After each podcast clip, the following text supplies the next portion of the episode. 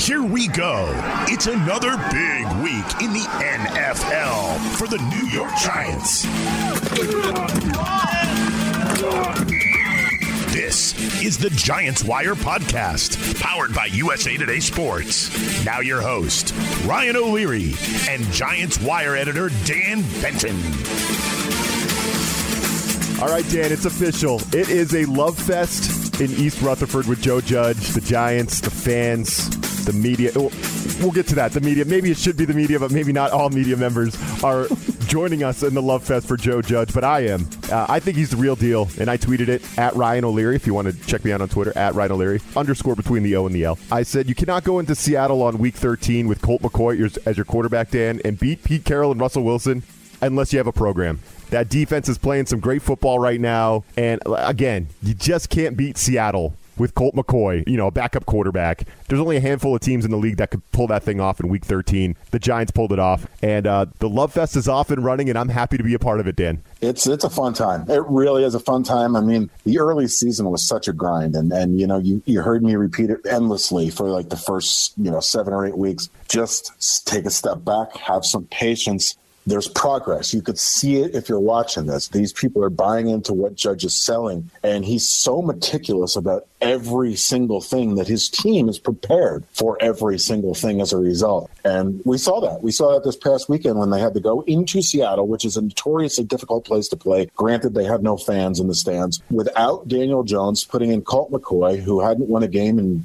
you know years and years, forever. And uh, you know they they went up against a tremendous run defense, ran all over the field. They shut down Russell Wilson, who was an MVP candidate just you know a couple weeks ago. And if you listen to Pete Carroll in the, in the post game, the man was just blown away. He could not understand how Patrick Graham and Joe Judge managed to coach this young Giants team, this inexperienced young Giants team, to a win over what was arguably at the time one of the best teams in the NFC. And like you said, it really is a testament to Joe Judge and his program and to the players for buying in and being patient when so many other teams throughout history would have packed it in and quit at one and seven. No, full buy-in, full buy-in. And we talked about the, you know, the remember the MMA match between Joe Judge and Colombo, the fight, right? Uh, the fight, and we were like, man, is this going to fracture the team? Yeah. You know yeah. what? How are they going to respond? Well, Dan, they haven't lost since the uh, since the blow up with Judge and Colombo that got the offensive line coach fired. And all of a sudden, Wayne Gallman looks like, you know who he reminds me of like old school Arian Foster, a guy that nobody right. ever heard of, and all of a sudden he's like the best running back in football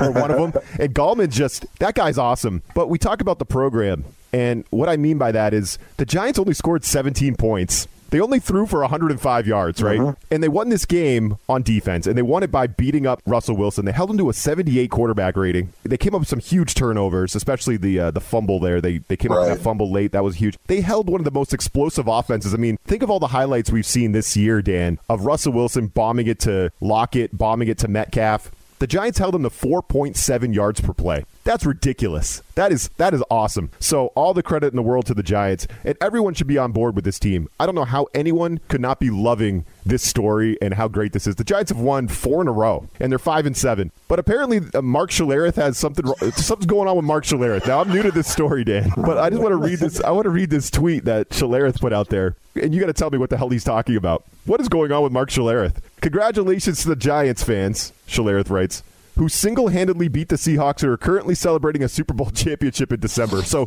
Schlereth is trolling Giants fans for being excited over a win over the Seahawks on the road, Dan, that keeps them in first place in the NFC East and in the hunt for the number four seed. What the hell is it, problem? It's it's strange because he's not he's not the only one either. Uh, Sports Illustrated's Michael Silver has been like on Giants fans, and he's been all over Joe Judge all season long. It's almost like these guys have some kind of personal issue. As far as Schlereth goes, his blow up after the game was Souza. Was really bizarre, and it caught a lot of fans and pundits and writers, including Art Stapleton of USA Today, kind of caught him off guard because Schlereth, you know, honed in on him at one point, unprovoked you know, no no real reason for it, not anything that anybody could understand. You know, the initial thought was, all right, maybe this guy's just having a bad night and he'll cool off in the morning. yeah.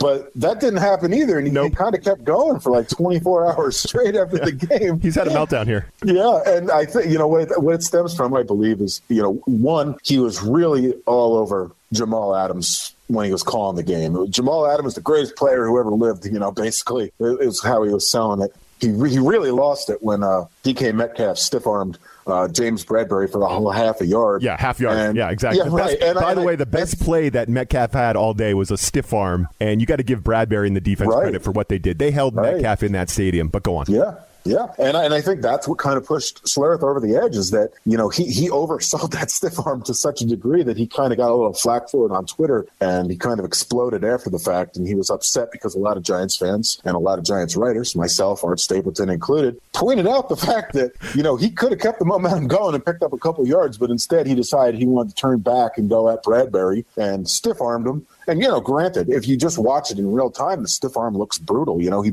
he put Bradberry on his back. But when you slow it down and you watch it again and you watch it on film, what you see is Bradberry falls backwards intentionally to pull Metcalf down after just a half yard gain, and at the same time punches the ball and very nearly dislodges it from Metcalf's hands, which would have been a huge turnover. It's a play that Judge actually addressed with the media yesterday. It said that him and defensive coordinator Patrick Graham had talked about it at length, and it really kind of highlights the intricate details of the game of football and how focused the Giants are on making every single move correct. And I think the issue with Schlereth again is that, you know, he overhyped it as this burying of James Bradberry, when in fact it wasn't anything it wasn't anything like that. And when that got pointed out I think maybe you know maybe was, he just kind of felt like it was a shot at his ego and he kind of lashed he kind of lashed out a little bit. Yeah no unfortunately for Schlereth he got that one wrong. It was just the opposite. Bradberry kept Metcalf in the building. Yeah. He did. He held him to 80 yards. No real explosive game changing plays that Metcalf has become known for. That guy's a freaking robot. And I, I did yeah. like the little shimmy the transformer thing he did. That was kind of cool. I like I, I kind of laughed after he did that I said boy that looked a lot like the ball in your arms almost coming loose. Oh there. gosh, that was that that guy's unbelievable. I, I love him, but he I, is. I, He's I, a superstar, and like and that's the other thing too. You can't take anything away from Metcalf. He's a great player, and nobody was insulting Metcalf. Like, hey, the Giants did a great job of keeping him in front of them. They took away everything deep, which is their strength, and they did exactly what they wanted to do as far as the game plan went. And I just don't understand why people got so upset over the fact that you know Bradberry took him down with a half a yard, and it wasn't you know this big posterized stiff arm to the ground like you know it was played up to be. Sometimes things look a certain way when you watch it in real time, but when you slow it down and really watch it, it's just that's not how it plays out sometimes. Yeah, it's a nice stiff arm, but how many points did you score, Seattle? You know, I mean, right, like, exactly. but like, so he, I, am obsessed with this now. I'm on the I'm on Mark Schlereth's uh, Twitter here. Um, Art Art Stapleton tweets: tremendous play by DK Metcalf to face plant James Bradberry, but Bradberry makes the tackle, but was also going for the football and almost got it. And Schlereth quote tweets that and says, "You're gonna cry?" this guy is out of his mind. That is awesome. I love angry Mark Schlereth. I'll take this all day. I'm, I, am going to spend the rest of my day, Dan, reading through Schlereth's tweets. This guy is hilarious. So well, anyway, there's a lot of them in there. So yeah, you got some. Yeah, you got some yeah, time to some, burn. some good reading here. Some good reading here. Um, but hey, look, there's a lot to feel good about about the Giants, and I think Dan, you hit on it. The defensive game plan, Patrick Graham. I want to talk about that on the other side. Let's do that coming up next. Fantasy football is about proving that you are better than your friends. Sit 'em, start 'em. These are the fantasy picks of the week. It will kill me if this game ends in a tie. I need this win. This game's pretty much done. With Corey Bonini from thehuddle.com. I'm Corey Bonini of thehuddle.com, welcoming you to week 14 of the fantasy football season. If you're still listening, that means you're likely in the playoffs. Let's talk strong plays to help get you into week 15 action. This one isn't for the faint of heart. Jaguars quarterback Mike Glennon faces the Tennessee Titans. Only four teams have been easier to exploit, and six different quarterbacks have gone for at least 23 fantasy points versus Tennessee, including nearly 31 points from Gardner Minshew back in week two. If you've squeaked into the playoffs and are truly desperate, Glennon is a Hail Mary option. New York Jets running back Ty Johnson at the Seattle Seahawks. This is one you'll have to watch from an injury perspective because Frank Gore left last week with a concussion. It's hard to see the Jets turning away from Johnson after the spark he gave this offense last week. While Seattle's defense has been easily exploited through the air this season, the ground game is catching up. Last week we saw New York Giants running backs Wayne Gallman and Alfred Morris demonstrate this with some smash mouth football of their own. Las Vegas Raiders wide receiver Hunter Renfrow versus the Indianapolis Colts. On paper, the matchup isn't appealing, but we saw last week Houston's Keke Coutee went for 141 yards on 8 receptions, and the Colts have been pleased to give up underneath work to wide receivers if it means they don't let guys like Nelson Agholor or Henry Ruggs uncork a long one over the top. As we've seen throughout 2020, Renfrow isn't involved very much unless the team is playing from behind. In that case, volume is what gives them a chance to matter against Indianapolis. Another recommendation that's worth trying but requires gamers to pay attention to the injury report Anthony Firkser of the Tennessee Titans. Starting tight end Jonnu Smith has a knee injury and missed week 13. It's unclear if he'll play at this time in week 14, and if not, Firkser belongs in lineups. He landed 5 of 7 looks last week for 51 yards, and that line would have been better if backup tight end MyCole Pruitt didn't steal a touchdown from him. Everybody loves that on the verge of the fantasy football playoffs. Jacksonville has given up 9 touchdowns in 12 games to the position, and more impressively, that has come at a clip of 1 every 5 catches. For that alone, Firkser is a gamble in all leagues if you're looking for a tight end. For more award winning fantasy football news, tips, and advice, please be sure to check out thehuddle.com this game, you know, I, I, think they, they did a really good job of doing some stuff with their coverage. You know, just trying to keep everything in front, pretty much. They, you know, and. Uh, you know, I think in the second half we did a good job of getting the ball out, kind of having some plays where the ball's coming out a little bit quicker, this and that. And so, um, you know, I think that, uh, you know, unfortunately we had the sack. I think that uh, Pepper um, Peppers got me on one sack. Uh, we had just had kind of a big play, and, and he, they got me on that one, unfortunately.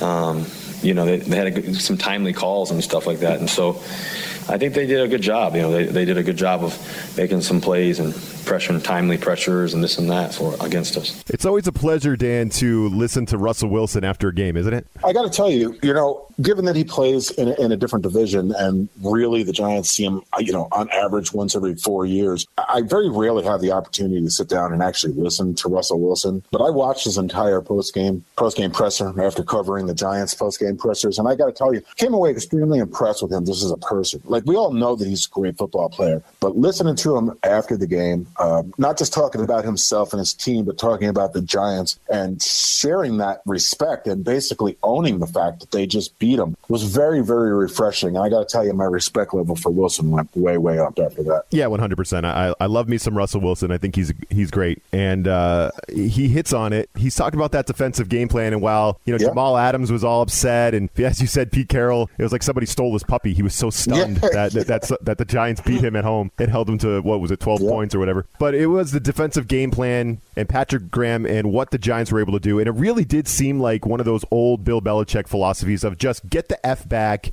keep everything in front of you, let them yep. check it down, yep. make them go on 10, 12, 14 play drives to beat you. Eventually, we'll get there for a sack, and eventually they'll get impatient and throw us one. And that's kind of what it was. That's exactly what it was. That was that was the game plan from the start. It was like you said, keep everything in front, force them to dink and dunk because that goes completely against the philosophy of the Seahawks offense, and it goes completely against the way that Russell Wilson plays this game. So the idea was is to make sure you, as Leonard Williams put it, put a spider web around him. You keep him in the pocket. You don't let him move around. Don't let him make plays with his feet. Force him to dink dink and dunk, go against the grain as far as their offensive philosophy. And on top of that, they disguised coverages and blitzes better than, honestly, better than I've seen all season, better than I've seen any team do in quite some time. And, and Russell Wilson, he acknowledged it after the game. You know, he tipped his cap to Graham and company, and uh, that's really all you could do. Like, you, you could sit there and make excuses all day long and say, we didn't do this, we didn't do that. Sometimes in the NFL, you just get punched in the mouth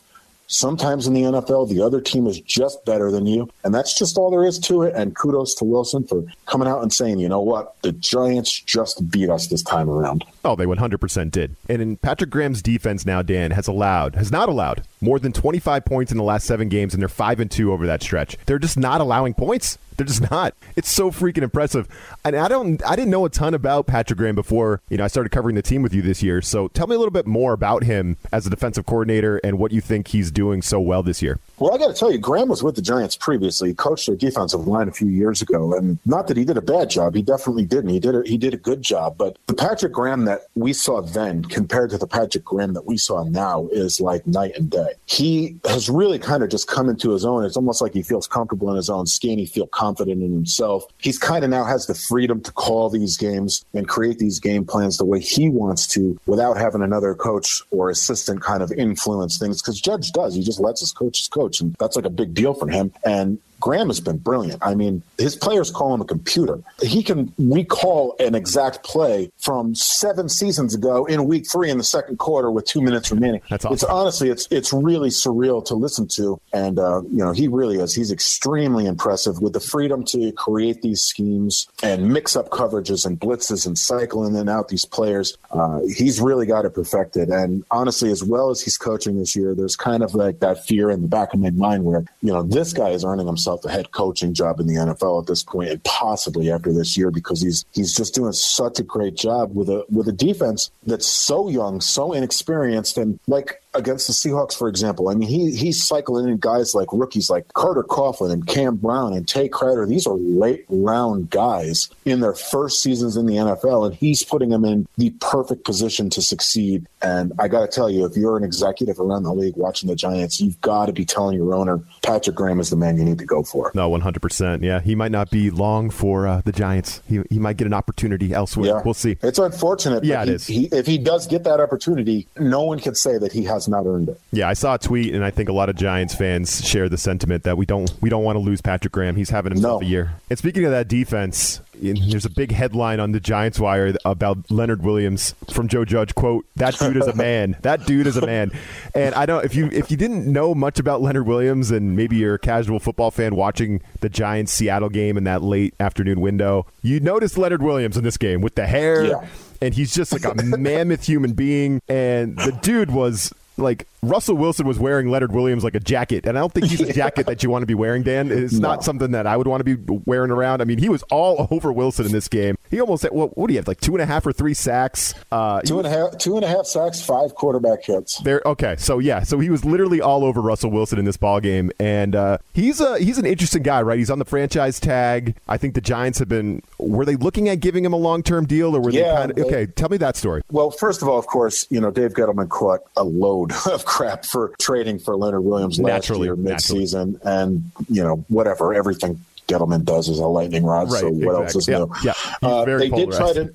Exactly. Yes, that's for sure. But they did try to sign Williams to a long-term deal this offseason. The two sides couldn't come to an agreement. But there wasn't. It wasn't like one of those things where it's like uh, there was like conflict. They just couldn't come to an agreement. And the Giants are notorious for not negotiating contracts in the season for the most part. I mean, they did it with Graham Gano earlier this year. That's kind of a smaller deal, but they they tend not to do that with their bigger name stars. So he's perfectly content playing this season out on the franchise deal. And and you know the plan for, from both sides is to get back together as soon as the season is over and, and try to work out some sort of long term deal to keep him in. And I can't imagine a scenario at this point in particular where that doesn't happen because when you look at that defense and the impact that Leonard Williams has had, he's arguably, along with you know maybe Logan Ryan and Blake Martinez and even James Bradberry to some degree, what has pushed that defense over the edge. And uh, there was a big emphasis this offseason on Leonard Williams increasing his upper body strength uh, because how Dave Gettleman said it was that he's kind of like buzzing the towers. He's getting to the quarterback, but he's not necessarily bringing the quarterback down. So they added upper body strength, and now not only is he dominating as far as the pass rush goes, he dominates against the run too. He's just an all-around superstar at this point who has finally reached his peak or is nearing his peak uh, as far as his ability. And, and the bottom line is, is he's an elite player, and you, you can't let him go this offseason. He's a guy that you've got to got to keep around. So why are Mar- Mark Schlereth? Why are you so mad, bro? Is it because the N- is it because the NFC East is back, Dan? Have a little bit of swagger. There's a, it was a good weekend for the uh, NFC was. East. It was. Let's talk about that and the Giants. Well, let's get back on the path because they just won a game that we had penciled in as a loss. So now Yep. the Giants are looking even better. Let's talk about that on the other side. We'll be right back. It's that time again for the line of the week. The inside track to the favorites, the underdogs, and the over-unders. I think I want my money back. Now, here are Jeff Clark and Eston McLaren from USA Today's Sportsbook Wire. Hello, I'm Eston McLaren of SportsbookWire.com and Bet Slippin' Podcast. I'm joined by Jeff Clark to break down all you need to know to bet on the Week 14 Sunday night football game between the Pittsburgh Steelers and Buffalo Bills. The Bills return home as two and a half point favorites against the Steelers, who come off their first loss of the season, losing 23 17 to the Washington football team Monday night. Jeff, the Steelers get back on track, or are the Bills now contenders to win the AFC? Nope. I like the Bills here to win by more than a field goal. Head coach Sean McDermott is a defensive guru, and the Steelers have become a one one dimensional offense over the past couple weeks. Also, they looked kind of weak against Alex Smith in that Washington passing attack, which is not nearly as explosive as Josh Allen and the Buffalo Bills. Again, I like the Bills minus two and a half here. I'm going to get back on the Steelers. This is a get right game for them. James Conner expected back from the COVID list. That's huge. That makes them two dimensional once again, gives them that rushing attack they've sorely missed. And there's just way too many weapons in that passing game. Give me the Steelers plus 2.5. They may, they may even win this one outright. Back the Steelers to win on the road in Buffalo. All right, Dan, we'll get, we got to get back to the scorching hot New York Giants here. The first place Giants that are now 5 and 7.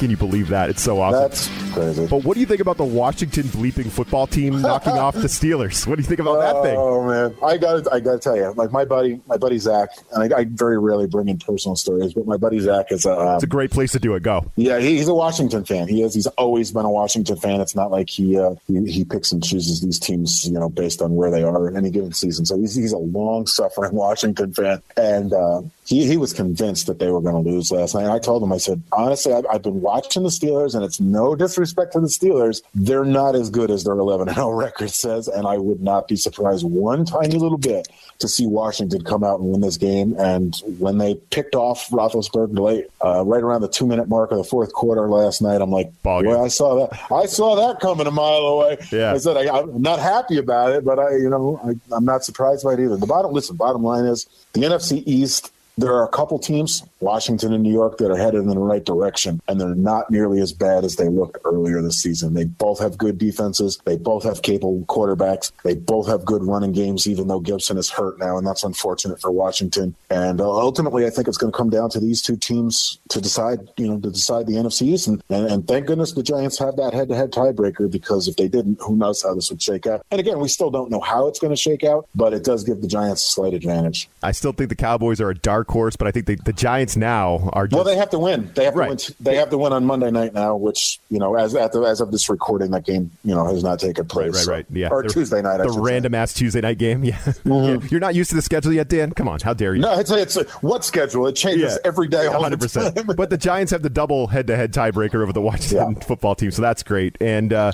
but anyway, so th- this win over Seattle is huge. Huge. Uh, just a big one. And now they open as a two and a half point underdog to the Cardinals yes. at home, which which I find uh, interesting. I think I'm taking the points here because, you know, I know that Kyler Murray is a superstar, but I don't think he's very healthy right now. They've the Cardinals have lost not. three straight, Dan, including a loss to my New England Patriots. And I'm telling you, Dan, if the Patriots can beat the Cardinals, the Patriots right now can barely execute a forward pass. So if they can beat the Cardinals with defense and special teams and that thing, then I would be fine laying the points with the Giants. And uh, even if Colt McCoy is still the quarterback, and I, yeah. I know Daniel Jones is going to try to come back, and they're going to give him a chance to prove he's healthy. But as we talked about last week, it's a hamstring, man. I'm at the point, Dan. I don't. I want to get your take on this. If I could choose between a 75% Daniel Jones on one good leg or a Colt McCoy for one more week, I think I'd go with Colt McCoy, even especially since they just got this win in the bag over the that, Seattle Seahawks. That win right there could be what factors into that decision. Yeah, so you're spot ahead. on with go that. Ahead. Go. If they had lost that game to Seattle, I don't think there's any way that they could have gone into the game against the Cardinals without Daniel Jones. The fact that they won that game against Seattle, on the other hand,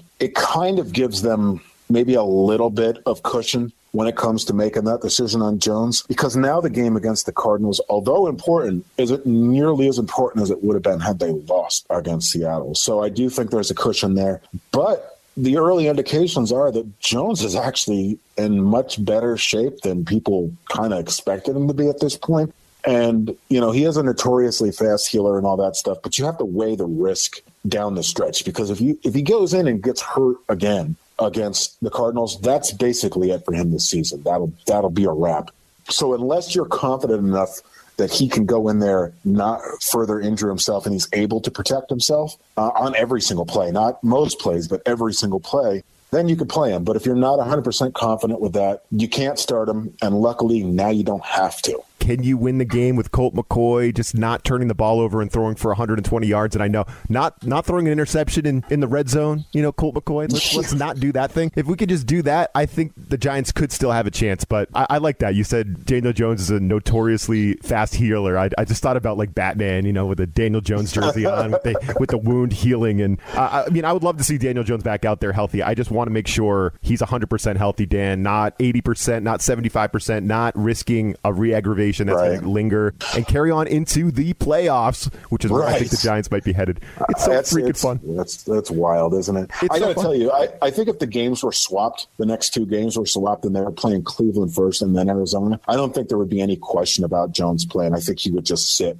But I think because it's the Cardinals and Yep. not an AFC team, the game carries slightly more weight than it would the other way. Definitely. So I think that kind of is going to factor into it as well. But I, I agree with you. It's wild. The Giants are five and two over the last seven. Those two losses came by a combined three points. One of them came thanks to an Evan Engram drop. If catches that, they win that game. Oh. Yeah. Speaking of, I, I, was- heard you. wait, I was just heard you gonna say so- the, I was just the red s- zone. Go ahead. Yeah, the red zone interception of Colt McCoy that went through the hands of Evan Engram yet again. I was just, you know, I had a different complaint about Evan Engram. I was going to say, Dan, here's my weekly Evan Engram complaint. Third and nine, you don't know where the freaking first down line is. Engram, can you just? I just watch this guy, and I'm just like, he's so frustrated because he's so. I think the talent's there, Dan, but again, it's like third and nine, you got to gain eight yards. Like, Right. Evan, can you just figure out where the first down line is? What are you? Come on, man, run your route just one yard. Oh God, it was just so frustrating. It is It's- frustrating. It is. It's he's a maddening player because he is so athletic and so Oh, supremely talented. But and then you'll see, like he'll drop the pass that turns into the interception in the red zone, and then two plays later, when the Giants get the ball back, he's catching a ball that's a half an inch off the ground with his fingertips, a, a ball that he has no business catching, and he holds it in for the first down, and it's like. Why are you dropping the easy ones and then catching these ridiculous ones that you have no business hauling in? It just drives you crazy with this guy. Oh, it's so good. So, hey, Dan, do you think if I tag Schlereth on Twitter, he'll listen to our podcast? Oh boy, I don't, he might curse us out. Who knows? Yeah, I hope. Hopefully, he listens. That would be if he if he would interact at all with me on Twitter and listen to the podcast and react at all. That would be. I would be super. I would be excited about that. I would love every second of it, and I'd be very thankful to Mark if he did that. So, I'm gonna try. I, I hope it happens, but I really did enjoy. I, I gotta go, Dan. I gotta let you go because I gotta go read Schlereth's uh, Twitter beef now. I gotta I gotta catch up on that thing. All right. Well, hopefully next week when we come back, the Giants have another another victory uh, in their pocket, and uh, Schlereth has tweeted out the Giants Wire podcast somewhere along the way. That would be a huge boost to our ratings, Mark. Please help us out. But anyway, any, hey Dan, enjoy the first place Giants. All right. Absolutely, man. Four more games to go. I can't believe we're here. It's a wild time. This USA Today Sports Podcast has been presented by USA Today's Sports Media Group and is available in your favorite podcast store. Make sure to subscribe for weekly updates, the latest fantasy picks from Corey Bonini, and the Huddle Podcast, Inside the Weekly Line, with Sportsbook Wire's Jeff Clark and Eston McLaren, and the Bet Slippin' Podcast. We'll see you again next week.